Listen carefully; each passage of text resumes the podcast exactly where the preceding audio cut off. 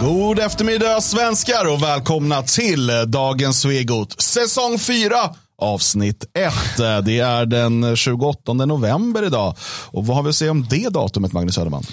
Nej, men att det är ett eh, stort datum ändå eftersom att vi eh, kör igång igen här nu efter eh, vårt eh, långa brutala uppehåll där ni har saknat oss så vansinnigt mycket. Mm. Ja, vi får be om ursäkt. Jag, jag har fått många mejl här om abstinensbesvär. Eh, också en del om PMS-besvär, men det vet jag inte riktigt vad vi ska göra åt. Jag kan hjälpa till lite grann. Magnus jag har en del till. kunskap om ämnet, men eh, nej. Eh, mer pro- problemet som, som folk har haft att eh, de eh, Ja, men de har inte känt sig med i vad som händer utan vår eh, varsamma och ibland handfasta, hårdhänta eh, ledning. Jag ska säga, det händer till och med mig. Om inte jag gör de här, är med och gör de här programmen, då glömmer jag bort att kolla vad som händer. Så jag har ingen aning. Nej. Vi har lite koll. Vi ska ju prata idag om Jimmy Åkessons tal på landsdagarna och kanske framförallt reaktionerna. Eh, för att det är ju den, det har dominerat det svenska nyhetsflödet här senaste, ehm, senaste dagarna. Ehm, så att eh, det vill vi ju eh, inte eh, missa att prata om helt enkelt. Nej. Nu får du prata på för att eh, måste lösa en sak. Ja, precis. Eh, nej, men det är det vi ska eh, prata om idag. Vi har också en del annat som, som behöver eh, tas upp naturligtvis.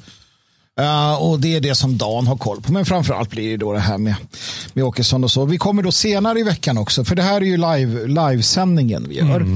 Men eh, så att ni vet kära lyssnare. Ni som eh, är så generösa och stö, stö, stöttar programmet. Ni kommer ju senare under veckan också få en podd. eh, där vi kommer prata om eh, Socialdemokraternas eh, senaste utspel. eh, där de har gjort en eh, djupdykning i framtiden så att säga. Och då ska vi prata lite om deras eh, vision 2030 och den tycker jag är väldigt obehaglig. Ja, väldigt obehaglig. Jag höll på att säga spännande att titta på, men mycket bättre att säga obehaglig att eh, titta på. Och vi ska säga återigen att det är, en podd då, Det blir en podd ja, eh, längre fram i veckan. En eh, direktsänd eh, sändning som den här. Men nu är det, nu är det, nu är det live. Och nu är det, Det ringde på dörren här Ja. Eh, och det fanns ingen som kunde öppna. Så att nej, jag gjorde det. det, var därför. det här är direktsändning. det är då kan det hända På fredag är det inte det, då kommer det inte hända sånt. Nej, Tror vi. nej, vi ska undvika det i alla fall. Eh, har vi sagt vad vi ska prata om på fredag? Eh, ja, eh, det här med sosseriet och deras eh, senaste visionen. Det- Man kan läsa lite om det redan idag inne på detfriasverige.se.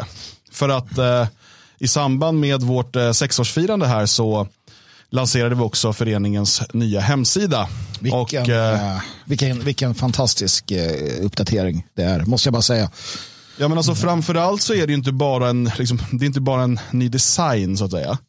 För sådana kan man ju komma med lite då och då om man känner för det. Utan det här handlar ju om en, eh, vad ska man säga, det, är ett nytt tänk kring hemsidan också. Så att den kommer ju uppdateras dagligen med, med artiklar och nyhetskommentarer och analyser och allt möjligt. Så att jag skulle rekommendera att man går in och kollar på detfriasverige.se eh, och, och ser vad man kan hitta där. Eh, och här kan man läsa, läsa då under kortfattat Socialdemokraternas krav, befolkningen måste blandas. Och det här kommer vi gå på djupet på då på fredag. Precis, och, och resonera, vi kommer läsa igenom mer och så vidare. Men, men det, ni ser är, alltså det ni ser just nu är vad ni kommer få om eh, sossarna får bestämma 2030. Ehm, så att eh, på fredag då för dig som är stödprenumerant så kommer den eh, podden ut. Men eh, jag tänker att vi går in på dagens ämne nu. Låt oss. Eh, så att det här inte drar ut för mycket på tiden med en massa sånt här eh, rundsnack helt enkelt. Eh, och det var ju så att Sverigedemokraterna höll sina landsdagar, vilket är typ årsmöte typ för dem va? Det, det är det. det, är det. Och ehm, där höll ju då, Jimmy Åkesson blev återvald som, som partiordförande för 18 året i rad tror jag. Sådär. Eh, det är Putin-vibbar där kan man Det säga. är det utan tvekan. Ganska, oh, alltså, jag måste bara säga det att det, är- det blir lite så här, visst han är inte så jävla gammal, han är ju några, något eller några år yngre än mig, så att man har ju många, långa, friska, starka år framför sig, säger jag själv säkert och med förhoppning. Men någonstans ändå, alltså de måste hitta någon, de måste hitta någon, det kommer ta lång tid att köra in en ny partiledare alltså, efter all den här tiden med Jimmy. Så att de måste göra någonting. Men sen tror jag att eh, Jimmy känner nog att han har vittring på typ en statsministerpost. Ja. Ja, det släpper han väl inte hur som Nej. helst. Han var ju trött för några år sedan. Ja. Alltså, det var, men nu så... Ja. Och, eh, ja, just som, som det sker just nu, jag menar, vi har ju, vi har ju kritiserat Sverigedemokraterna i över 20 år mm. eh, för olika saker. Ibland, alltså, ibland ris och ibland ros och sådär. Men jag tror att alla känner till eh, att det finns saker att kritisera med det partiet. Men just nu och, och ett tag så tycker jag ändå det har känts som att partiet och Jimmy, um, de försöker hela tiden nu flytta mm. eh, Overton-fönstret. Och eh, se till att bredda åsiktskorridoren, eller snarare flytta åsiktskorridoren närmare sverigedemokratisk politik. Eh, och det på ett sätt som man inte har gjort tidigare. Och det kan vara så här att man har varit duktiga på det här spelet. Man har helt enkelt sett till att eh, eh, först närma sig, om vi ska kalla det för mitten eller borgerligheten eller sådär. Och sen försöka dra med sig dem. Om det var så genomtänkt, det vet jag inte. Men det är lite den känslan man får nu i alla fall. För att väldigt mycket, och även det vi ska prata om på fredag då med sossarnas nya analys och sådär. I stort sett börjar ju alla säga så här, SD hade rätt. Mm. Mm. Och då säger SD, men vänta nu har vi nya idéer. Precis, då har vi rätt eh, framledes också. Så att, eh, nej men det är jättebra, det är verkligen positivt eh, tycker jag. Um, Landsdagarna sändes ju live, jag tittade på, uh, det var ju SVT Forum sände dem. Mm. Uh, men man blir, man blir mör i huvudet av uh, det ja, blir tråkigt. Alltså jag tycker att uh, det, så här, årsmöten generellt är inte kul. Alltså det är en massa motioner och sådär. Mm. Utan det är ju perfekt om folk kan titta på det och ge en sammanfattning. Kolla på de här klippen, det är mm. intressant. liksom. Mm. Men jag tänker att vi ska kolla på den delen av det tal han höll då efter att han har blivit vald, mm. som har blivit mest omtalat. Ehm, vi har lite väldigt långsamt internet just nu. Jag hoppas det inte påverkar vår sändning eh, för att saker och ting laddar inte riktigt här. Um, ska se om jag kan bara spola fram till rätt del här. Så ska vi få ta det talet. Um, ja. Det där. Så där, då ska vi få dela med oss av skärmen här så ska ni få se. Mm. Och lyssna framför allt. Då.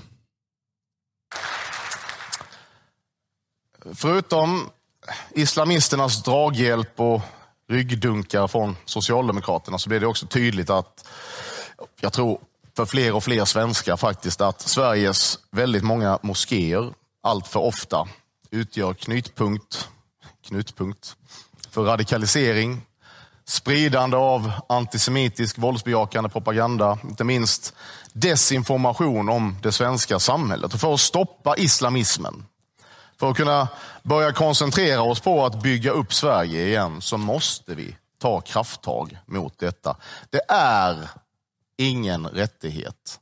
Det är ingen rättighet att komma till vårt land och bygga monument över en främmande och imperialistisk ideologi. Kan man börja här? Mm.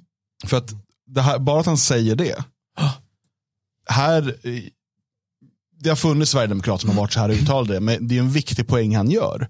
Eh, han kommer återkomma till det. Att ni har kommit hit, ni får ha er tro, mm. men det är ingen rättighet att få bygga de här moskéerna, få bygga de här monumenten. Och jag tycker att det där är en sån här viktig linje i sanden som man ska ha dragit från början. Mm. Ja, självklart. Eh, liksom att, nej, ni ska inte uppföra era liksom, Eh, och som man säger, det är viktigt också att säga imperialistisk ideologi. Jaha, Vi ska komma ihåg hur islam har spridits över världen med mm. svärdet. Mm. Hur Europas gränser på många sätt är stöpta i blod eh, från våra strider med eh, ottomanerna eh, och muslimerna. Eh, alla de här eh, stora slagen, Lepanto, Wien och så vidare. Och eh, hur, eh, vi kanske kommer in på det sen, men Erdogans citat från, från 97 är det va? När han själv säger att våra troende är våra krigare och våra minareter är torpeder och vad det nu är. Mm. Um, att, ja, men det, det, det, är viktigt att man, att man drar den här gränsen. att Det är en sak vad du tror i ditt privata, men att du tror att du ska kunna komma till Sverige och resa monument över det. Det är någonting annat. Mm.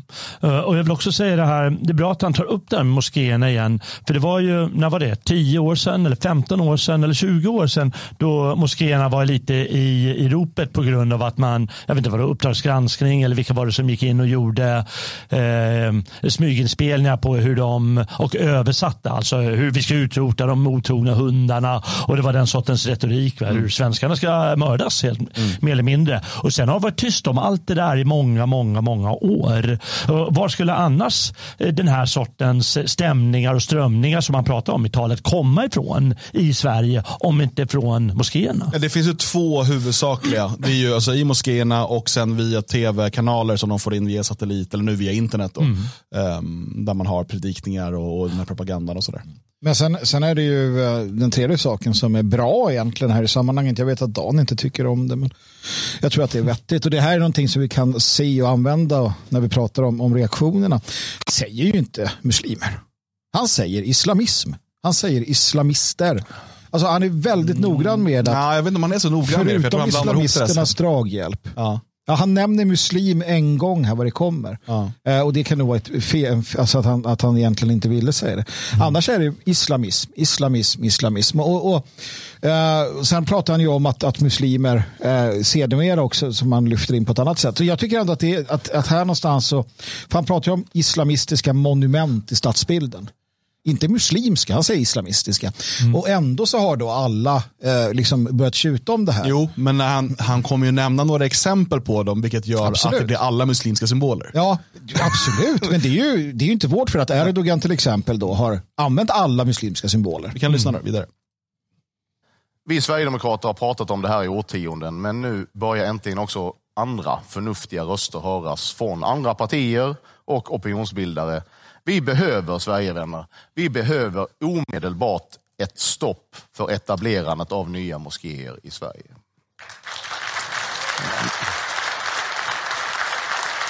Vi kan bara börja med det. När han säger det, där säger han ju ingenting om vilken typ av moskéer. Utan ett stopp för moskéer. Ja, ja absolut. Mm.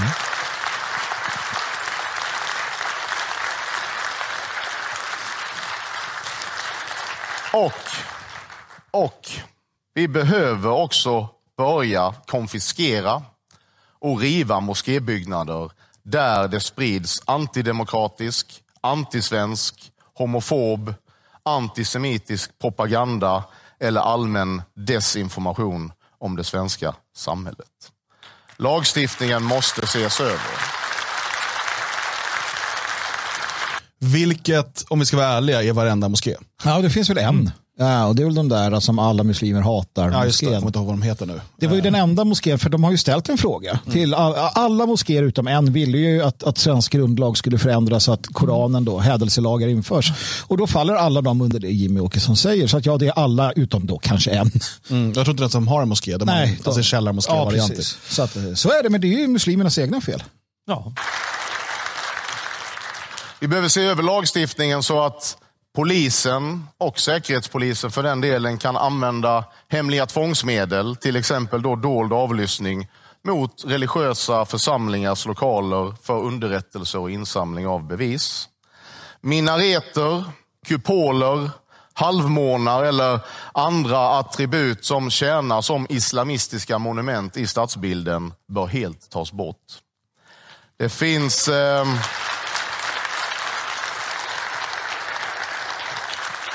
finns absolut ingenting, ingenting i vår grundlagsskyddade religionsfrihet som ger någon rätten att bygga sådana monument i religionens namn. Tvärtom.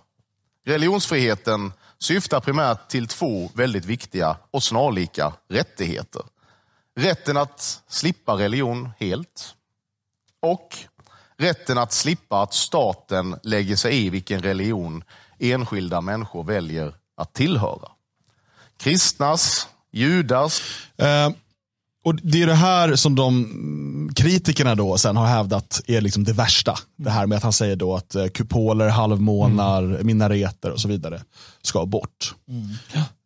Um, jag kan ju fortfarande säga att kan man ju vara lite, jag kan ju tolka det välvilligt och säga att han, det han säger är att när den typen av symboler uh, tjänar islamism, alltså till exempel i koppling till en moské där man uppenbarligen um, predikar islamism, ja då ska det bort. Men han säger inte att de måste bort om det är en moské där eh, muslimer, fredliga muslimer som älskar Sverige råkar muslima sig. Det säger han inte. Han säger islamism. Ja, ja. Eh, man, eh, jag, jag är inte särskilt insatt i den delen av islams historia, men antagligen bör det då vara så att sådana här minareter är segermonument en form av segermonument som man, som man helt enkelt eh, eh smäcker upp. Det är ganska typiskt eh, ett segermonument eh, ja. på det sättet. Det är inte bara islam, eh, eh, muslimer som har gjort det utan det är alla möjliga gjort liknande segermonument som sex mot himlen och visar på en sorts makt. Att det är segermonument över när islamska härskare tar över. Mm. Ja, men själva idén, kyrkorna eh, sattes upp delvis, delvis för att det var naturligt att sätta upp dem men också för att visa vem som nu bestämmer på platser där hedna tempel hade legat. Och hedningen hade nog mer än gärna rivit kyrkor och satt upp sina hedna tempel där och så vidare. Det är så man gör. Eh, de som är erövrar, de reser sina kyrkobyggnader, monument, tempel um, och så vidare. Så att absolut är det så. Det, det finns ju där rättigheter som religionsfrihet. Här, det handlar ju om våra grundläggande rättigheter som religionsfrihet. Men därutöver så behövs en tydlig markering i sak och jag tycker till exempel att de kunde kasta ut eh, Sverigedemokraterna ut, ut ur Rosenbad, att de inte längre har tjänstemän i regeringskansliet. Varför behövs det en tydlig markering menar du? Ja, men det här handlar ju om Sverige och svenska folkets säkerhet. Både i form av att det här ökar splittringen i vårt land i ett läge när vi tvärtom behöver enas. Men det handlar ju också om riskerna för den svenska NATO-ansökan. Den underlättas inte av det här. Men ska man förstå det som att du menar att den här markeringen behövs för att visa att det inte är regeringens politik som Åkesson för fram? Jag tycker att eh, det kan, här kan ju inte kännas särskilt bra i magen för kristdemokrater eller liberaler och moderater att sitta och samarbeta med ett parti som, eh, som inte längre står upp för våra mest grundläggande rättigheter i vårt land. Alltså den människan, oärligheten hos den här människan, den, den går så djupt. Ja. Ja, det, är, det är faktiskt vedervärdigt att se hur, hur, hur rutten man kan vara som, som liksom människa. Men varför måste vi komma samman med islamister? Ja. ja. Men, men, har ni märkt eh, glidningen här? Hon säger att eh, svenskar och svenska folket här eh, är oroliga och då menar hon givetvis muslimer där. Mm. Att de är rädda. För i, i ett annat eh, debatten igår mellan eh, Hallengren och eh, Jimmie Åkesson, då sa Hallengren också det. Istället är det, fast hon sa inte svenska folket utan det är istället muslimer som oroar sig. Och vad man missar i hela den här grejen, det är en oro som har funnits hos väldigt, väldigt många svenskar i snart 30 år. Nämligen att de tycker att det är oroväckande med islam för den har, en, den har särskilda ideologi, eh, ideologiska delar som går rakt in i vardagslivet. Till exempel det här med slöja eller till exempel att man får fyra fruar hur som helst eller eh, en massa andra saker som folk oroar sig Svenskar oroar sig för det. Och det är inte bara fördomar utan de, de bara vet att det är så. De vet ju... Ursäkta, och det nämner inte de här sossarna. Att det är det som är orsaken till att Sverigedemokraterna nämner det i första hand. Mm. Det är givetvis att svenskar är oroliga för det. Men de vet ju också, alltså Kristersson, eh, Andersson, allihopa, de vet ju att det Jimmy säger är sant. Det vill säga att, att moskéerna är tummelplatser för den här typen av idéer. Det finns de som inte håller med om de där, absolut, men det är det. Det vet alla västerländska säkerhetstjänster. Men det vet ju också andra, till exempel Turkiet, mm. där man har sett till att bara en version av islam är välkommen och det är Erdogans, där han är liksom the, uh, the big taco eller vad man säger. Men, och det vet, så när hon säger de här sakerna så vet hon att det hon gör det är att hon gamblar med människors liv, svenskars liv, till förmån för främlingar. Det är vad hon gör för att hon behöver eh, muslimerna. Och mm. socialdemokratin har ett avtal med muslimerna att vi ska hjälpa er. Vi ska finnas för er och ni ska ge oss röster. De har slutit ett avtal med eh, muslimerna helt enkelt. Och det, det gör de allt de kan nu för att uppfylla. Mm. Ja, nej, precis. Och det där avtalet kommer vi säkert tillbaka till och vi har ju pratat om det i tidigare program.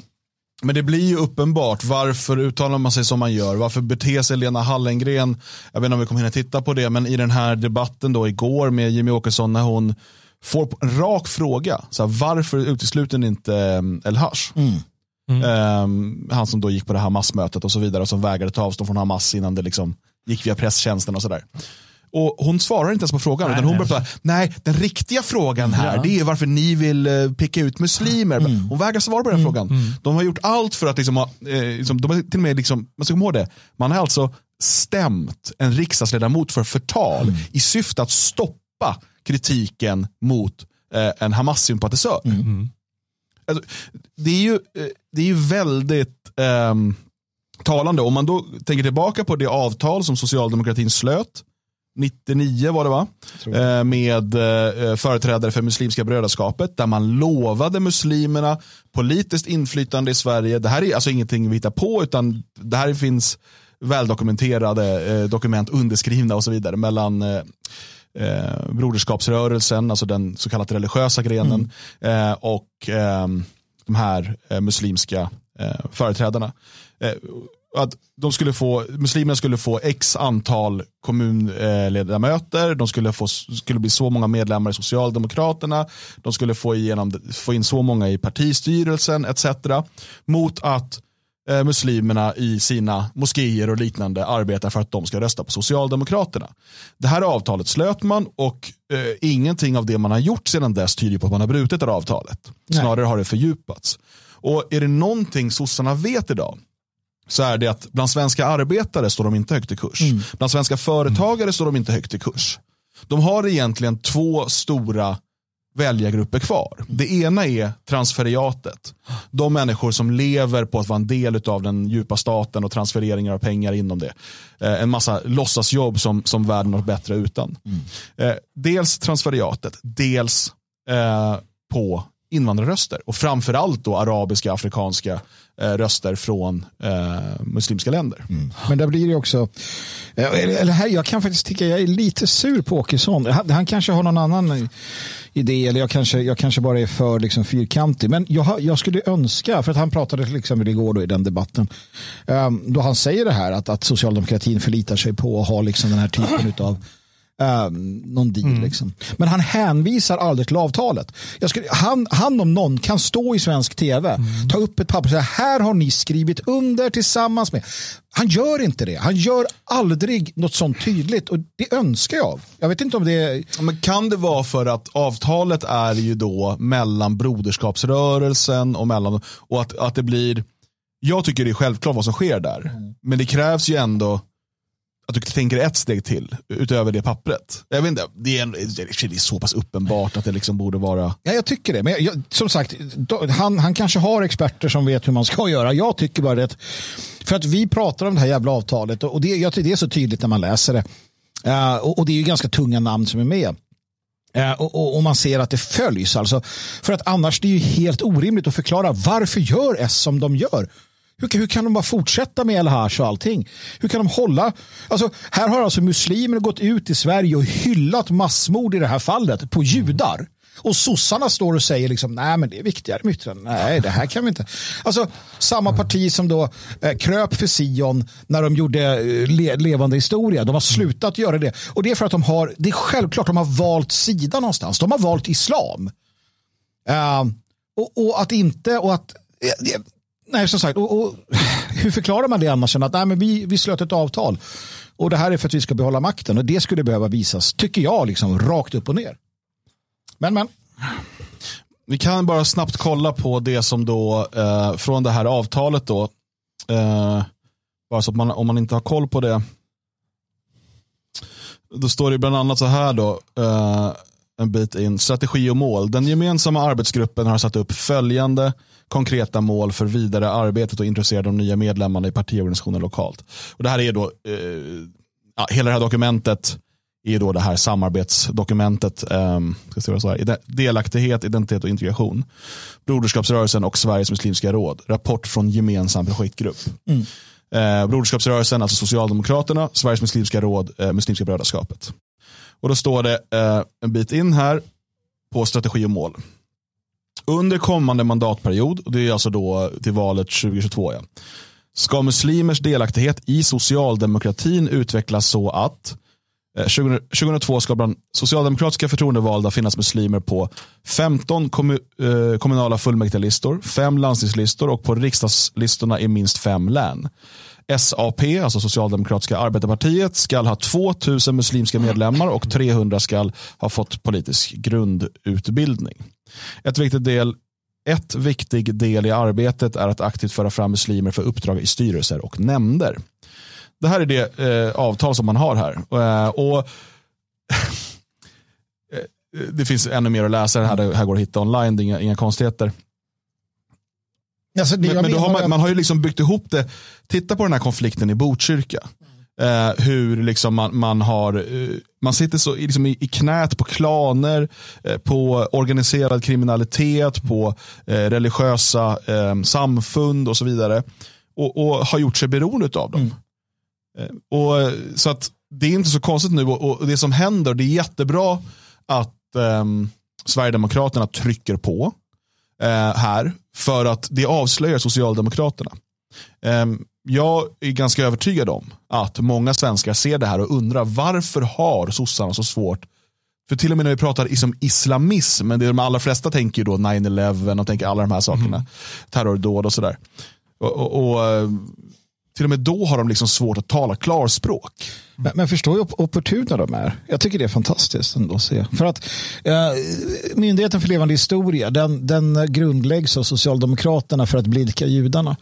Eh, det var på en tid då judarna hade ganska stark, eh, alltså en stark ställning i Sverige. Man drev debatten, man, man som vi sa åkte runt i skolorna, det var förintelsen eh, överallt sossarna underhandlade ju samtidigt med islam som de såg var en växande kraft. Nu är det så att islam, och det här förstår socialdemokratin, islam har något i Sverige som de andra inte har. Och det är gatutrupper.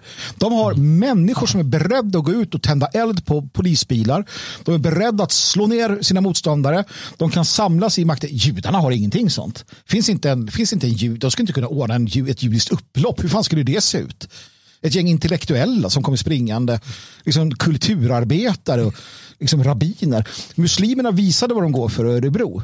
Naziholmen uh, står i lågor. Ja, men, precis. Nej, men, och där vet sossarna det att okay, men det är så att nu har vi tagit in så många av de här. Judarna är inte så jävla viktiga att blidka längre. Uh, för, så att man inte är så rädd för dem. De har ju flyttat från Malmö. Uh, nu blev det så. Sossarna är beredda att, att, sluta avtal med vilken djävul som helst för att behålla makten. Och det är det som visar sig tydligt här. Jag tror man underhandlade med flera grupper. Kristna, syrianer, allt möjligt.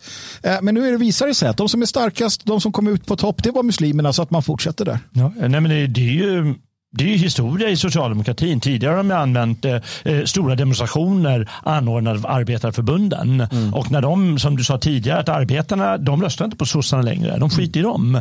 Då är det muslimerna kvar som kan agera som de gamla eh, arbetarförbunden som gick ut i storstrejker och massdemonstrationer och så. Mm. Ja. så för det är en maktfaktor. Mm. Det, är, det är inte svårare än så.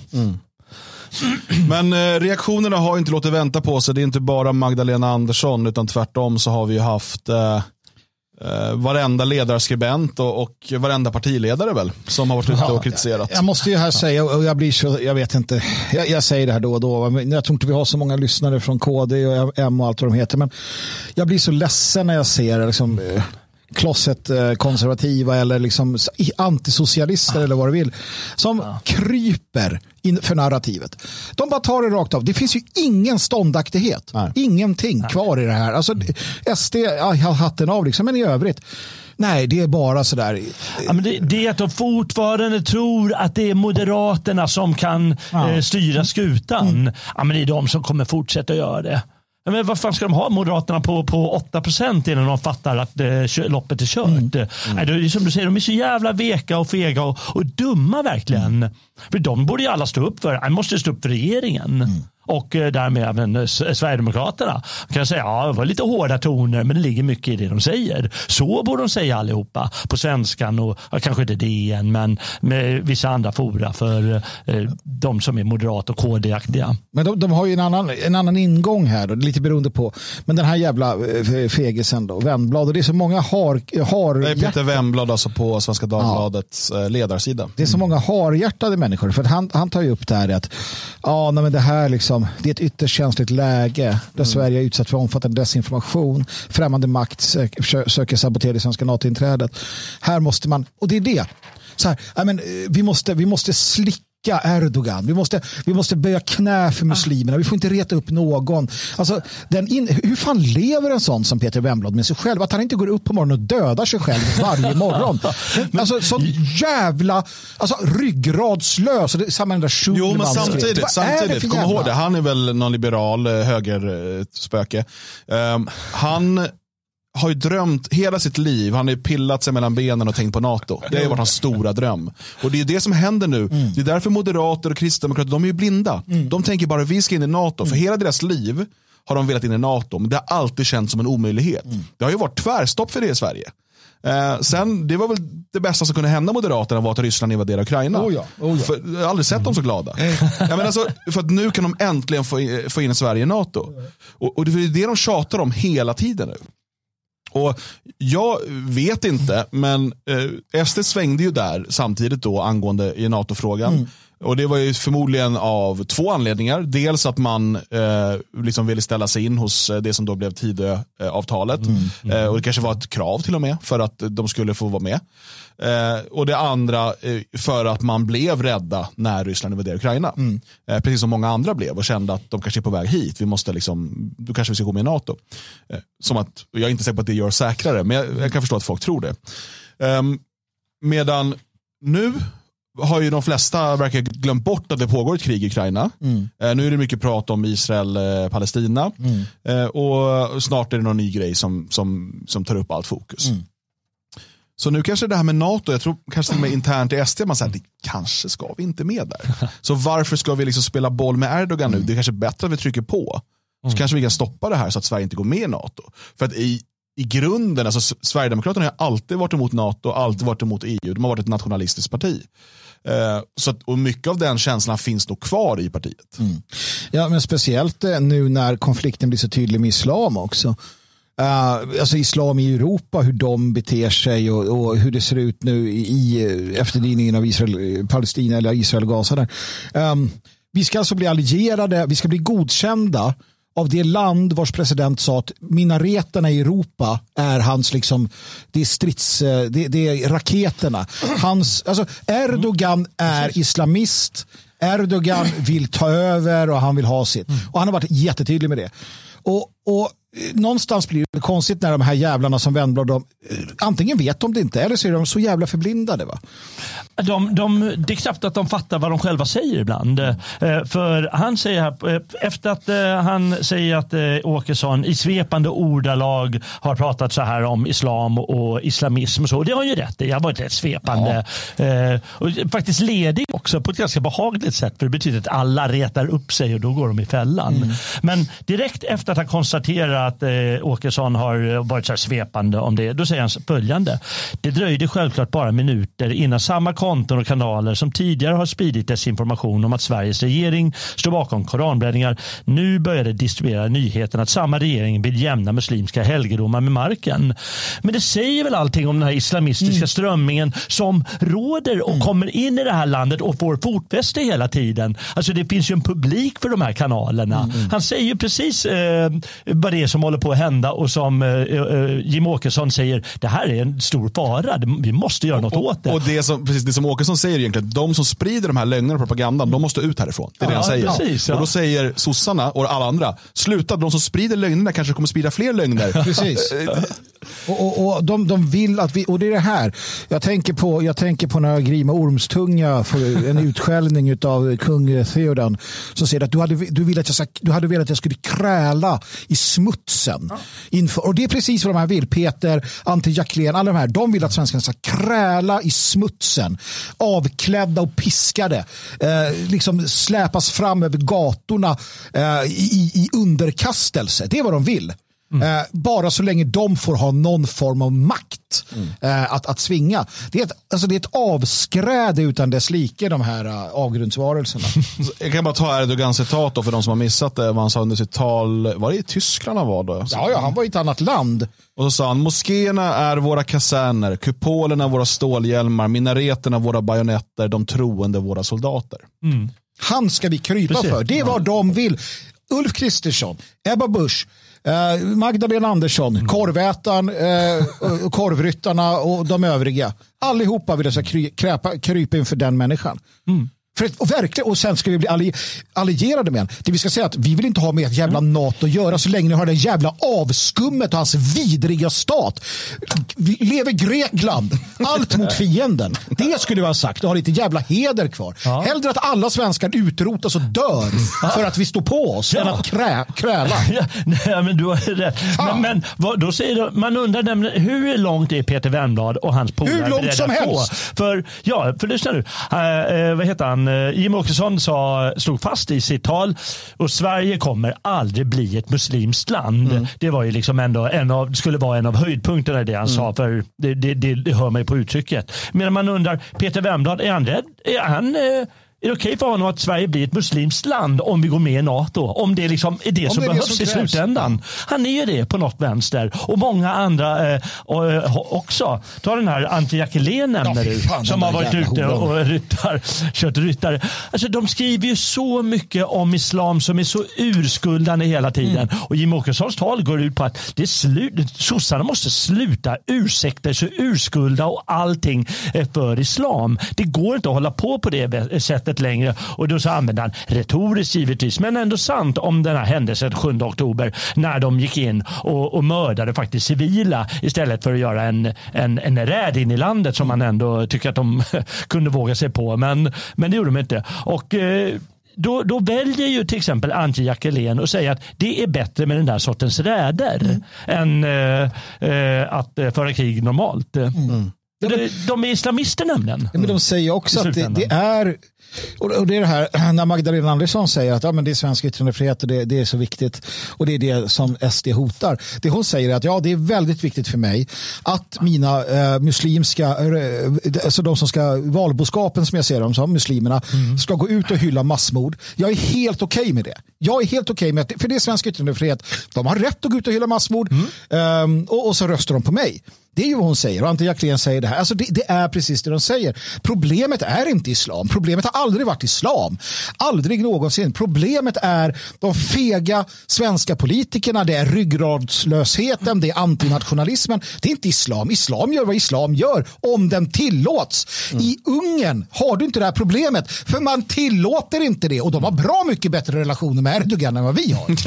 ja, det kan man säga. Och det är ju just för att han har den politik han har Ja. Han är hård mot det här men det går inte att släppa loss de här krafterna hur som helst. Mm. Och det går inte att ha vilken sorts invandring som helst. Det fattar ju vem som helst som, som är, är, är lite, har lite ryggrad ja. i sin politik och lite hård äh. fast i sin politik. Och det respekterar Erdogan givetvis. Men det är därför vi är i ett sånt farligt läge nu. För att den, alltså den internationella islamismen eller muslim, alltså brödraskap, de vet att nu är vi på en sån här uh, pivot point i Sverige. Mm. Alltså antingen så åker de ut eller så tar de över. Och då menar jag inte att de tar över ett kalifat, men att de får så pass mycket, um, de får så pass mycket influens, uh, inflytande att de kan liksom diktera politiken. Mm. I Ungern så vet de att vi håller oss schysst med Orban, han, han kom, och det är inga problem. Hade, om vi sätter ner foten och sätter stopp, då kommer de backa och säga okej, okay, men då hittar vi ett annat sätt att samarbeta eller göra någonting, precis som Ungern och Erdogan. Men om vi ger efter nu, det är då vi hamnar i det här livsfarliga läget. Så alla som inte sätter hårt mot hårt, mm. det är de som gör det farligt för oss. Mm. Nej, men, och det är därför det är så viktigt. Eh, vi i Fria Sverige gjorde ett uttalande, vårt stöd till, till det här från Jimmy Åkesson. Och, eh, jag tror att en del har förmåga att fastna i detaljer eh, eller liksom eh, teoretiserande. Men sanningen är att här krävs det att alla goda krafter säger nej, det, är stopp. Alltså, mm. Det byggs inte en moské till och eh, de eh, som har byggts och som använder för svenskfientlig verksamhet, de ska de ska rivas. Mm. Eller stängas igen och göras till något annat. Mm. Eh, och, den, och om Erdogan tycker det är fel, ge tillbaka Haga Sofia då. Mm. Ja, precis. precis. Det är enkelt. Ja. Den kyrkan ni har gjort till en moské, era smutsiga jävlar. Just det. Så att kom inte och säg att man inte, att man inte får beslagta andras religiösa mm. byggnader och göra om dem till något annat. Det är vad ni har gjort i varenda land ni har, ni har eh, invaderat. Det... Och det är det de kommer göra här också. Vi har redan sett idag hur muslimer köper upp kyrkobyggnader mm. och gör om till mm. moskéer.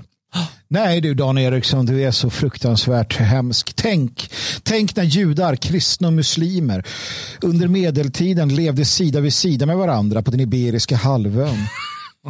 Det var inte alltid utan spänningar, men det ledde till en kulturell, ekonomisk och kreativitet som har satt sina spår i köttkultur, filosofi och vetenskap som vi ännu njuter av. Säger Ante Jackelén. Ja, för att hon, men, nej, nu ska du höra det för jag ska fortsätta resonemanget här. Vet du vad hon säger sen då? Direkt efter det säger hon att drottning Isabella och kung Ferdinand mot slutet av 1400-talet fördrev judar och muslimer är inget ljust kapitel i vår europeiska historia. Men då kan jag tälla att säga att den kulturella boom som kom efter det mm. var extrem mm. i, ja givetvis Italien mest, men även i Spanien. Det byggdes ju kyrkor som sträckte sig till månen ja, ja, och tavlor som inte målats eh, på denna jord knappt. Alltså en otrolig kulturell kulturell blomstring. Så vi, det, det, är bara, det här är muslimsk propaganda. Det är islamistisk propaganda. Mm. Muslimsk propaganda ja, ja, men, jag menar, säga om, om du höjer upp andra folk över ditt egna folk. Du tar ifrån ditt eget folk deras liksom särart och eh, unika liksom, eh, unik, alltså känsla för att vara unik och sen så ger man det till främlingar. Mm. Då, då förlorar man. Uh, och Det är därför det är så otroligt viktigt med Jimmy Åkesson. Ja. För att han, han har den rösten som vi andra mm. önskar att vi hade. Men när han talar så lyssnar nationen mm. numera. Och det är viktigt att komma ihåg varför just det är viktigt. Mm. Eh, och Det är alltså otroligt viktigt faktiskt att han höll det här talet nu och utnyttjade den chansen han hade här och den situation som, som faktiskt fanns. Uh, för det är som du sa, det, det, talet betyder på något sätt nu är det stopp. Mm. Nu är det slut. För. Och det är svår, problemet nämligen med svensk politik det är att den ända sedan 90-talet då har hela tiden liksom använt, eh, Miljöpartiet har fått komma med och styra väldigt mycket av politiken. Och, de, och, det har lett, och Socialdemokraterna har varit tvungna att använda muslimer för att kunna styra vidare och få deras röster. Att svensk politik är så värdelös när det gäller att manifestera den här svenskheten eh, som är det normala, att man lyssnar till folket, folkviljan som pratar, det är ju socialisten som pratar om egentligen. Eh, att man, politiken har varit nöd för att hitta majoriteter i riksdagen som man tvungen att spela det här antisvenska eh, loppet och, och gå den riktningen. Eh, och det utnyttjas givetvis av de här muslimska strömningarna som man pratar om i sitt tal, Jimmie Åkesson. Och enda sättet att få slut på det här det är att säga nej. Mm. Barskt. Mm. Mm. Ja, det är ju den här väldigt naiva, liksom, tror att man ska kunna krama eh, muslimer till att bli eh, västerlänningar. Liksom. Mm. Eh, och, eh, på fredag gör vi den här podden då, eh, om där vi går igenom sossarnas plan för ett sammanhållet mm. Sverige. Mm. Och det är ju ungefär det, någonstans är det det de tror, att de ska liksom, på något sätt ska de kunna omvända hela befolkningen till att bli sossar eller någonting. Men bara för att förstå vad vi är liksom up against så, så tycker jag att det finns ett, ett, ett citat från den här Wennblom som vi är inne på, Wennblad, Wennblom, vad fan han nu hette. Skitsamma. Där han talar om just det Jimmy, Jimmy Åkesson har gjort. Han, han har beskrivit vad Jimmy Åkesson har gjort, vad han har sagt och så säger han det är oseriöst och oprofessionellt. Och, och, det kan man väl tycka om man nu vill det. Det är inte så allvarligt. Sen säger han, det är en fientlig handling mot Sverige. Nej men vad fan! Saken är den att om han menar allvar så förutsätter jag att Säkerhetspolisen i detta nu stormar in hos Jimmy Åkesson, griper honom och liksom Men det måste också så att i Wennblads värld så är inte Sverige, det är inte det, är inte det land du tänker svenskarnas Nej, land precis. eller sådär, eller svenskarnas hem. Utan Sverige, det är hans projekt, hans ja. politiska projekt och hans, eh, hans eh, nya klass. Eh, politiska projekt som de har drivit igenom eh, i hundra år nu och som har tagit oss till ett land med, med no-go-zoner, eh, svensk fientlighet och så vidare. Men det är det jag menar med den här politiska ankdammen och, och, och den, den här politiska spelet som vi lever i. Att det enda som spelar någon roll för de här, det är de här politiska eh, eh händelserna i riksdagen och då på ledarsidorna och så vidare. Där mm. de, allting kan röra sig kring det. De har ju glömt det svenska folket, de har glömt de svenska traditionerna, de har glömt det svenska landet. Fullständigt. För det enda som spelar någon roll det är vad, oj, hur kan makten formeras och så vidare. Och det är klart att då går ju folket under. Då går traditionerna under. Ja, men, det är skitfarligt det här. Ja, och lyssna här på Thomas Ramberg uh, mm. i, uh, i uh, DN. Är det.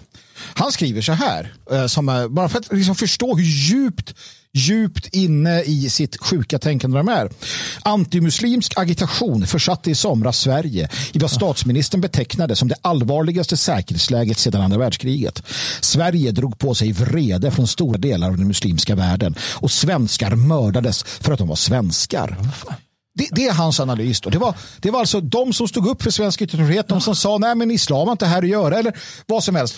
Men återigen, istället för att se till att de som inte kan bete sig, alltså de som mördar, ljuger mm. eh, och så vidare och skändar och så vidare, att det är de som straffas. Så är det de som står upp för de friheter som vi har tagit för självklara här. Eh, de som står upp för att svenskarna ska ha ett land, det är ja. de som gör fel. Alltså, det är så här, om man, man sitter i ett rum, tio personer, och så har det en person som är en komplett galning. Mm. Och då är det så här, okej okay, ska vi skicka ut den ur det här rummet? Eller ska vi bara sitta och se till att göra precis som han säger så att han inte slår oss? Precis. Ja. Det är så här, nej, skicka det. ut honom såklart. Allt vi kan inte leva så här. Allt handlar om att böja sig för mobbaren. Allt. Och återigen, jag lärde mig när jag gick i skolan att man ska aldrig ge sig för en mobbare. Man ska mm. aldrig ge sig för den som kommer och, och, och liksom hotar. Och, man ska vara på den. Men som han skriver, Thomas Ramberg, när regeringen försöker blidka Turkiets president för att få fart på NATO-processen vädjar Jimmy Åkesson istället att kalla Erdogan för en islamistisk diktator. Länge leve Jimmy Åkesson. Men hur fan kan han skriva så? Han säger det, vi försöker blidka. Mm. Nu måste vi blidka turken ja, för, att, för att kunna gå med i NATO. Vem fan vill vara med i NATO med den där jävla turken i NATO? Vad fan är det för... Det man göra. Men han vill ju att svenskarna ska böja sig. Och, och återigen, det, det land som då, när vi nu vet att, att exporten från Turkiet till Ryssland skjuter alla Eh, alltså den, den, över förväntan. De exporterar så mycket till Ryssland. Mm. NATO-landet Turkiet, mm. vars ledare säger att han hatar Europa, ska ta över Europa, korset ska brinna i Jerusalem eller vad det var. Mm. Som därtill då säljer till, eh, till Ryssland och som köpte olja från IS. Mm. Han ska vi kräla för, säger våra politiker. Mm. Det är ju sinnessjukt. De måste ju slängas ut till Turkiet. Du börjar bli lite som han i plus, du vet, som slängde saker i en papperskorg. Ja, men det, det är ju så jävla absurt. Och den enda liksom sunda rösten här, det är Jimmy Åkesson. Alltså bland det här gänget. Ja, mm. ja. Eh, låt oss titta lite på den här debatten då som hölls i eh, SVT var det då, eh, Hallengren och Åkesson. Jag tycker att Åkesson får in en väldigt bra poäng redan i början till programledaren. Mm. Jag tycker det är kul. Men med oss i Sölvesborg finns då Sverigedemokraternas partiledare Jimmy Åkesson och i Kalmar så finns Lena Hallengren, Socialdemokraternas gruppledare i riksdagen. Jimmy Åkesson, eh, många reaktioner som vi hör. Ulf Kristersson, han kallar det här respektlöst och polariserande. Vilket är ditt svar på statsministerns kritik? Jag är ändå väldigt imponerad över att ni inte har lyckats hitta en enda positiv reaktion, för jag har fått massor. eh, nej, men det är klart att så här har det ju alltid låtit i den här debatten och jag beklagar det. Jag förstår inte varför det är så viktigt för sju av åtta riksdagspartier att vi ska ha moskéer som ägnar sig åt islamism eller radikal islam eller för den delen våldsbejakande predikningar, homofobi, svenskfientlighet och sprida allmän desinformation och propaganda mot svenska intressen debatten. Men uppenbarligen är det det den här debatten visar att de andra partierna tar inte hotet från islamismen på stort allvar samtidigt som vi har sett hur människor nu i massor samlas på gator och torg i Sverige och ropar antisemitiska slagord. Man eh, jublar när civila mördas i Israel, inte minst då efter attacken den 7 oktober. Och allt det här talar ju om vilka strömningar som rör sig inom delar av den muslimska minoriteten idag och det måste vi ta på allvar. Jimmy, också en del av den här kritiken är Alltså det, det är många som har fördömt just det där som du beskriver, men en del av den här kritiken som du har kommit mot dig efter det här talet, det handlar ju då om hur du uttrycker dig till exempel då när det gäller de här symbolerna. Det du sa då i ditt tal är att minareter, kupoler, halvmånar eller andra attribut som tjänar som islamistiska monument i stadsbilden bör helt tas bort. Om de symbolerna ska bort, då drabbar ju det alla muslimer. Och då blir ju frågan, varför ska inte muslimer som grupp ha samma rättigheter då som kristna och judar till exempel till sådana symboler? Jag var väldigt noga också i det här talet att prata om just vikten av Hallengren den lite absoluta religionsfriheten. Men det är ju inte samma sak som att man får göra vad som helst i religionens namn. Och det betyder inte heller att en främmande politisk ideologi som islamismen är har rätt att komma till Sverige och sätta upp den här typen av monument över sin imperialism. Och det jag framförallt reagerar på är ju de här minareterna som man då säger sig måste bygga i samband med de här stora moskékomplexen. Sen kräver man att få ha böneutrop. Och det är främmande inslag i den svenska stadsbilden som gör att väldigt många svenskar och andra känner sig inte hemma. De känner sig till och med hotade. Vi har sett hur judar till exempel fördrivs från Malmö på grund av antisemitism som men, inte men, Kalle och Pelle och andra svenskar ägnar sig åt utan det är någonting som framförallt den muslimska minoriteten ägnar sig åt. Jimmy, det måste vi ta på allvar. Får jag då bara fråga, ska du, tänker du någon sorts särlagstiftning då som riktar in sig på just kupoler och minareter och muslimska samfund? Eller hur, hur ska du lösa det?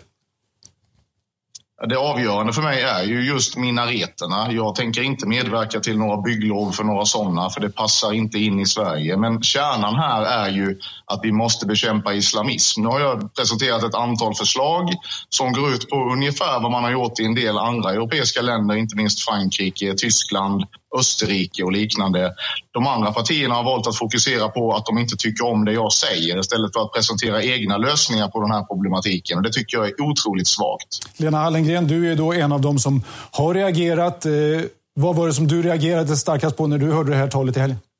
Jag ska snart lyssna på henne, men det är intressant att han nämner det där med Frankrike och Tyskland ja. och sådär. För de är ju väldigt snabba på att stänga ner mm. moskéer mm. där, det, där det är så kallade hatpredikanter och sådär. Eh, och det är ju en del av, alltså Tyskland generellt som mm. jag kan bra då, där har man ju den här organisationsförbud och mm. sånt som man använder sig av. Eh, och när det gäller det här med symboler så är det samma sak där. Om det finns offentlig finansiering så får du inte ha synliga religiösa symboler. Mm. Och jag säger inte att det är en bra lagstiftning, jag bara säger att det är en sån lagstiftning där. För då, det har gjort till exempel nu när man har återuppbyggt eh, Berliner Schloss. Då har man inget kors på det. Ja, just det. Mm. Och det använder man i samma motivering då, att det, det, det offentligt finansierat okay. ska vara fritt från religion och sådär. Mm. Jag säger inte att det är bra, jag bara säger Nej. att det är så det fungerar. Mm. Uppenbarligen finns det ju sätt att göra de här sakerna eh, i, i många andra länder. Och som, ja, Frankrike har ju stängt ner eh, en massa moskéer. Um, och Eh, så att det verkar inte vara då konfiskerandet och nedstängningen av moskéerna som är problemet, utan då, nu har de fokus förflyttat till det här med de här symbolerna. Mm. mm. Ja, men det är det, för att Jimmy Åkesson säger, de ser ofta till att de säger saker som är jävligt, låter jävligt sådär, eh, liksom revolutionära nästan.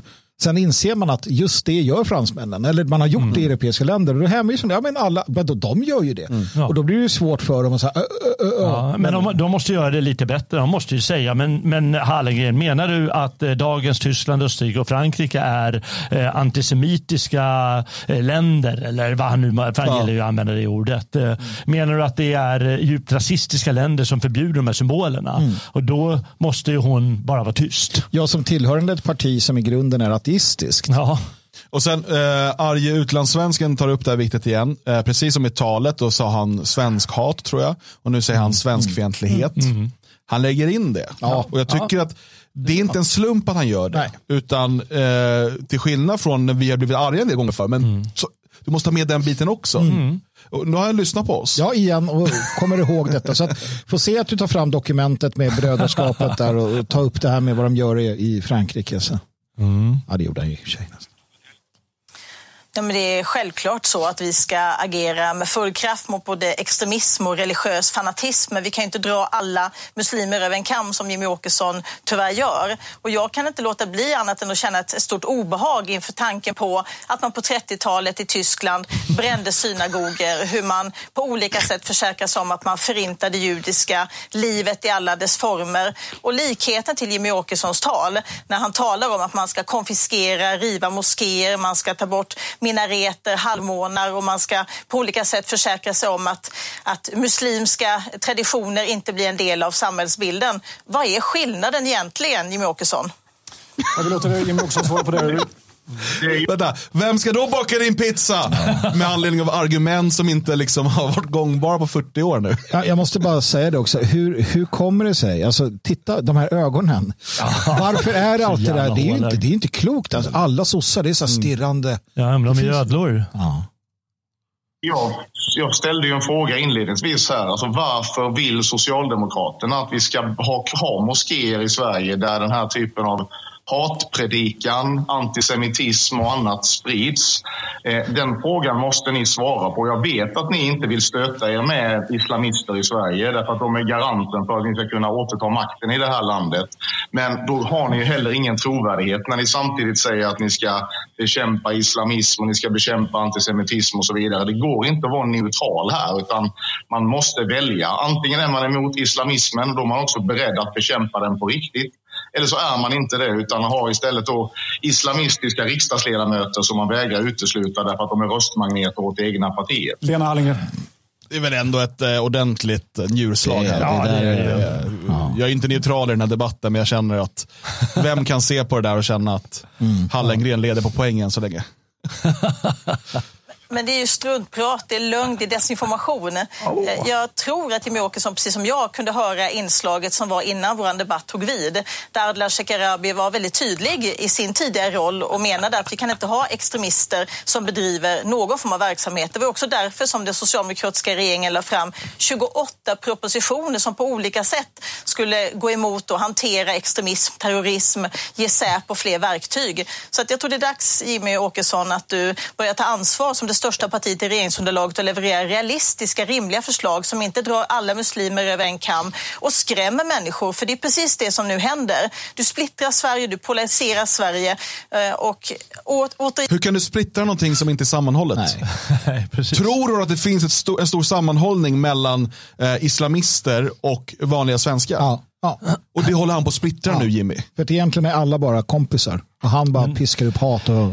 Men det är det som är skillnaden mellan eh, den här politiken, den här så kallade sjuklöven, eh, som har funnits så länge och för några år tidigare, kanske sexklöver och så vidare. Och det är att de, de skiter i allt det där. Mm. Alltså det är först Sverigedemokraterna som har pratat om att eh, samhället, samhället håller på att eh, gå sönder. Det, det skapas grupper som skiter i Sverige. De skiter även i svensk politik givetvis. Mm. Eh, och allt möjligt. Det är det de menar med splittring och så vidare. Och det har de tjatat om i sina 20-25 mm. år nu. Men en politiker som Hallengren, hon ser inte det. För hon fattar inte. Hon och, och nu föregår jag ju lite podden som vi ska på fredag. Men mm. de, i deras eget arbete nu för att se vad vi gjort fel mm. så säger de att i 30 år har vi haft en för stor invandring mm. och vi har inte vågat prata om det. Eh, och, och, det har splittrat landet säger de. Men nu säger de att Jimmy Åkesson som försöker adressera de problem som det har skapat, han splittrar landet. Men det är ju för att problemet ligger ju också i att de säger att vi har inte pratat om det för SD har pratat om det. Ja, jo, det är sant. Ja, och då har Igen, liksom. Ja, nej, men det, och det blir så dumt. Men det är sossar också. Liksom. Va, vad är skillnaden att bränna synagogor på 30-talet eller riva moskéer 2023 i Sverige? Vad är skillnaden? Vi tar en fråga. Ja. Återigen, då, här hade man ju då kunnat säga det att, så du menar att eh, förbundsrepubliken Tyskland mm. är precis som tredje riket. Mm. Det är vad du säger. För att de stänger, de river moskéer, men de stänger ner moskéer och förbjuder den verksamheten. Ja. Och, och, det är faktiskt något, helt annat. För eh, åtminstone så som han lägger fram Åkesson, så är det ju så att det är ju en växande kraft mm. eh, i svensk politik och i det svenska samhället. Eh, både islam som, eh, som eh, religiös rörelse och därmed, ska vi säga, den islamistiska rörelsen. För ingen kan säga annat än att de hör ihop. Mm. Eh, och då är det här ett försvar mot det. Mm. Om man säger att eh, eh, det var inte ett direkt försvar eh, nedstängandet av synagogor hela mm. tiden i tredje riket. Ja, eh, det var delvis kan man säga att eh, ja, men de hade förklarat krig, den eh, internationella judenheten och så vidare mm. mot Nazityskland. Men på många sätt bara, ja, men vi vill, vi vill bli av med det där. Ja. Vi vill inte ha synagogor här. Men nu är det en försvarsåtgärd. Det är mm. något helt annat. Men mm. det fattar hon ju inte för hon skiter i det nämligen. Mm fråga i taget då. Jimmy Åkesson, svara på den frågan då. Lena Hallengren hon säger sig se paralleller till 30-talet. Vad, vad svarar du på det? Snark. Men kom igen, alltså det där, det där, så där borde vi ha slutat argumentera för länge sedan. Vi har ett rejält problem idag. Vi vet inte hur utbrett det är, men vi vet att Socialdemokraterna och tidigare regeringar för den delen har genom massinvandring, genom naivitet eh, destabiliserat vårt land. Det har skapat splittring, det har skapat segregation, det har skapat den polarisering som vi ser idag. Jag driver inte på den polariseringen genom att lyfta de här problemen tvärtom. De som driver polariseringen, det är de som kommer till vårt land och, och, försöker göra om vårt land till ett land som hör hemma i Mellanöstern. Jag tänker inte acceptera den utvecklingen. Vill man vara muslim i Sverige, då är man välkommen att tro på det man vill tro på. Men man kan inte göra vad som helst i religionens namn. Islamister kan inte gömma sig bakom religionsfrihet. Ska jag släppa in Lena Hallengren igen då. Den andra frågan som Jimmy Åkesson hade till dig då, Lena Hallengren, eh, rörde sig om då Eh, han menar att ni då inte vill ta i den här frågan. Om du inte vill ha det som Jimmy Åkesson vill ha, eh, när det gäller till exempel då de fall där vi har sett då extremism till exempel i, i olika moskéer. Hur vill du lösa det problemet? Kom en lösning. jag försökte väldigt kort bara beskriva vad en socialdemokratisk regering gjorde den, de gångna åtta åren. Och det handlar ju om mycket lagstiftning för att på olika sätt bekämpa just terrorism. För det är väl det vi talar om. Vi talar ju inte om muslimer i allmänhet utan om islamister, om eh, Eh, fundamentalistisk, eh, fundamentalister. Och då är det klart att det handlar om att ha en lagstiftning som gör att man kan ta tag i de eventuella terrorbrott och att man har en lagstiftning som gör att också Säkerhetspolisen får fler, eh, bättre möjligheter att hantera det. Är hon så dum i huvudet tror ni att hon, hon tror att det här bara handlar om terrorism? Alltså regelrätta terrorbrott? Att det är det som är problemet. Ja, men problemet är ju att de här 68 propositionerna som hon nämner, ja. de handlar om det. Och det är det enda hon kan prata om. Mm. För, det, för det, är liksom, det, är klart, men alltså, terrorism är ju det är en sån liten, liten eh, spillra utav liksom, ja. det stora problemet mm. som eh, den här massinvandringen har medfört. Det är därför det är så farligt när de drar in sådana Magnus Ranstorp och liknande så, så kallade terroristforskare i det hela. För det handlar om något annat. Det handlar om invasion av vanliga människor som, som är beredda att dra vapen när som Men helst. Här, det är vanligare att muslimer rånmördar svenskar mm. än att muslimer terrormördar svenskar. Exakt. Exakt. Så varför skulle du då, varför skulle du då fokusera på terrorismen? Ja, men jag, jag, tycker bara så här att, att eh, hon, de säger, jag blir alltid lika fascinerad, men jag vet inte om det är för att hon är kvinna eller så, ärligt nej, men det är så här, hon bara, ja men vi har ju i åtta år gjort det här och det här och det blir ju inte bättre, det blir mer av samma skit. De har varit i regering åtta år, också tidigare. Hon låter så här, hon låter som en, en sån här tjej som bara, om jag söker mig till en viss sorts män, det är bara så. Mm. man bara, men sluta med det då. nej men jag gör ju det. Och så får hon stryk igen. Så bara, du kanske borde byta, byta liksom vem du söker dig till. Mm. Du kanske borde byta politik. Ja. Har problemen med eh, islamiseringen av stadsdelar och ibland hela städer i Sverige, mm. har de minskat eller ökat under de här åtta ja, åren, 2014-2022? Om, om man kan dra ännu mer, eh, har de minskat eller ökat när man börjar köra halallagat i skolköken? Mm. Ja, men, det vill säga när man blir smygislamiserad eller vad fan vi ska kalla det för. Det, det har ökat okay. givetvis. Eh, och om det nu är terrorism man vill stoppa, eh, Skedde inte det värsta terrordådet i modern tid i Sverige under de här åtta åren? Mm. Precis. Jag bara undrar, vad är det de har lyckats med? Mm. det...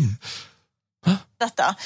Um men att tro att man kan gå på en hel religion, att man tror från Sverigedemokraterna och Jimmy Åkessons sida att det fungerar att dra alla muslimer över en kam och skapa splittring och söndra i samhället. Det, det är så olyckligt och jag, jag är verkligen ledsen för att det är den här vägen Sverige håller på att vandra. Jimmy Åkesson.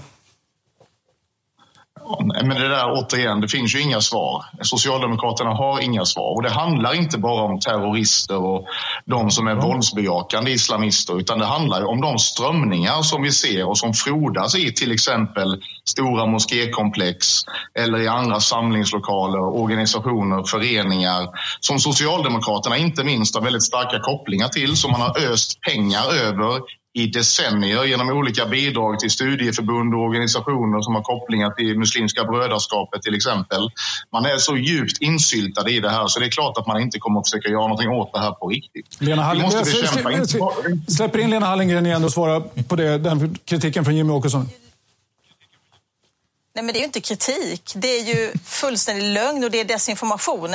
Oj. Putin han har pekat på Zelensky och sagt att han är nazist för att legitimera sin egen politik och säga att han ska avnazifiera. Jag tycker att Jimmy... Alltså vänta nu. Först var det 30-talet och nu är det Putin. Ja. När kommer pizzaargumentet? Ja. Men, men, jag måste ju ändå berömma Jimmy Åkesson för att ha lyckats sprida namnet Putin. Just det, Putin. för det sa han ju, Putin. Åkesson rör sig i samma tassemarker när han påstår att socialdemokratin skulle ha den här typen av åsikter, att vi skulle eh, utifrån hur, hur bilden blir av sin största motståndare, det är faktiskt oseriöst. Men, men då är frågan, varför utesluter ni inte Jamal El-Haj som har så tydliga kopplingar till Hamas? Det är en enkel fråga. Varför får han vara kvar i partiet? Och jag ska bara säga det att den vi pratar om, det är en riksdagsledamot eh, som är med Socialdemokraterna som var med då på en Palestinakonferens där en ordförande hade kopplingar till Hamas och där de också omfamnade varandra. Eh, vad är svaret på det då, Lena Hallengren? Från en konferens som enligt Socialdemokraternas självutnämnda systerparti Fatta var en Hamas-konferens. Mm. och den här ordföranden greps sen i Nederländerna för terrorfinansiering bara mm. några dagar senare. Mm. det la han inte till här, nej, men, nej, men nej. det kan vara bra som... Ja. Jimmy Åkesson. Nu har vi en debatt som handlar om att Jimmy Åkesson, partiledare för det största partiet i regeringsunderlaget, tycker att vi ska riva, konfiskera moskéer, vi ska ta bort minareter, halvmånar, vi ska ta bort islam ur samhällsbilden. Det är ju den seriösa, riktigt stora frågan som förändrar Sverige i grunden, som skapar en oerhörd oro i muslimska grupper eh, Alltså deras väljargrupper. Ja. Eh, hon svarar inte på frågan va? Nej. Jag tänker att jag, när jag ser henne, jag vill bara liksom sträcka ut det till, till er som framförallt kvinnorna som, som lyssnar. Kan ni snälla hjälpa och informera era medsystrar? Det här är en feminist. Hon, de drev feministisk utrikespolitik. De pratar ofta om toxisk maskulinitet och så vidare. Och hon sitter här med vett och vilja och försvarar i det här fallet då Hamas och det som hände. Eh, utifrån hennes roll som högt uppsatt socialdemokrat. Det här är vad de här människorna vill. Alltså hon, hon skulle ju inte ens hon skulle inte klara sig i Hamas eh, stat liksom. Antagligen. De, de inte, men, men det här med vett och vilja för att få behålla makten fyra år till och sen fyra år till. Um, och, och de säljer ut alla Mm. Ja, nästa gång hon står där, bara, ja men det är viktigt med att kvinnor är fredade, vi feminister. Nej, och det är viktigt att de blir våldtagna eh, mm. och, och, kidnappade. Det är viktigt för henne. Nej, det är viktigt att, eh, hon, att hennes parti får behålla makten. Till vilket och pris att eh, deras, den djupa stat de har byggt upp under hundra år ja. eh, absolut inte får röras. Eh, alltså det är därför vi ser maffiametoderna mot eh, Tesla, det är därför vi ser kriget för att få behålla sina skattebefriade lotterier mm. så de kan sälja lotterier på kredit mm. och så vidare det är därför vi ser allt det här, Alekta, hela den här, ja, ja. Eh, det, allt handlar om att behålla makten till deras, deras maffia. Mm. Så är det. Att prata bort det och börja tala om enskilda ledamöter, det är ju liksom klassiskt. Många reaktioner i Sverige, men det har också... Klassiskt vadå? Det är också så här, jag tycker man borde säga klassiskt och sen måste det finnas ja. någonting efter. Det är bara klassiskt. Det är klassisk arkitektur. Men han, nu kommer han pressa henne. om vad det här betyder för Sveriges säkerhet i världen, inte minst då i relation till Turkiet som ska godkänna den svenska NATO-ansökan. Nika. Mm. Just det. Och vi har... nu var det dags att, nu var det dags att bryta. Jaha. Ja. Aha, när hon inte kunde svara på frågan. Ja. ja.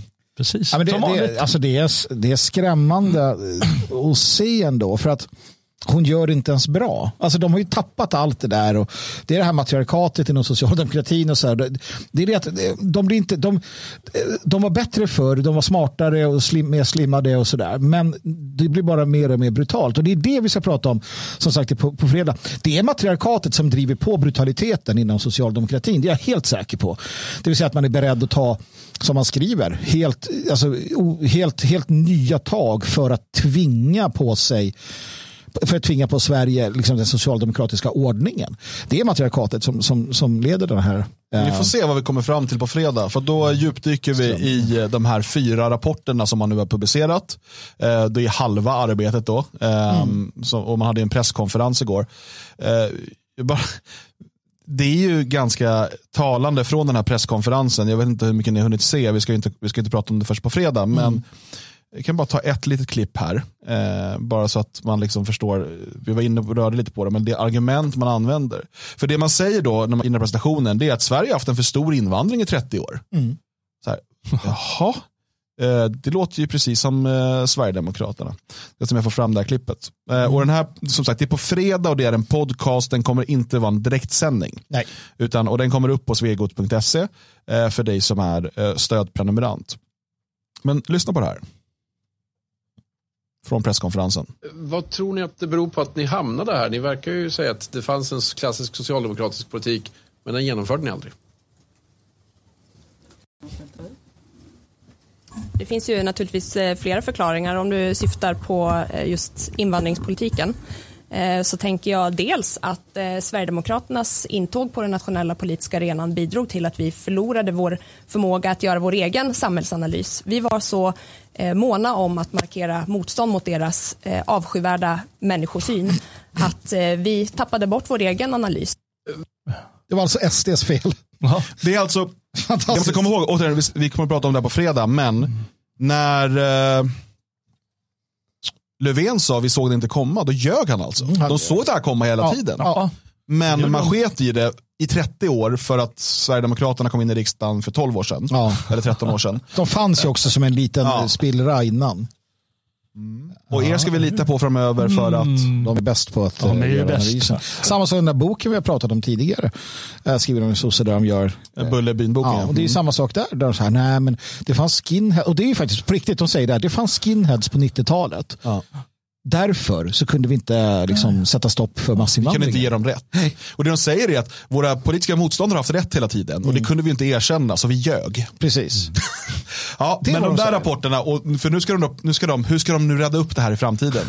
ja, eh, det ska vi prata om eh, i podden på fredag. Eh, direktsändning är vi tillbaka med nästa tisdag. Nästa tisdag 14.00 och det ämnet vet vi inte än. Det är en hel vecka kvar. Det kan ju ha blivit kommer världskrig eller vad som helst. Fall. Det kommer med största sannolikhet bli. Så att, följ oss på YouTube, på Rumble, Odyssey eller D-Live där vi sänder live. Eh, även på Spreaker. Allt det här finns på svegot.se. Eh, så här går livesändningarna varje tisdag och så kommer poddarna på fredag eh, på svegot.se för dig som är stödprenumerant. Nu eh, får väl vi bara önska en fortsatt trevlig tisdag och på återhörande med lite vapen och sprit.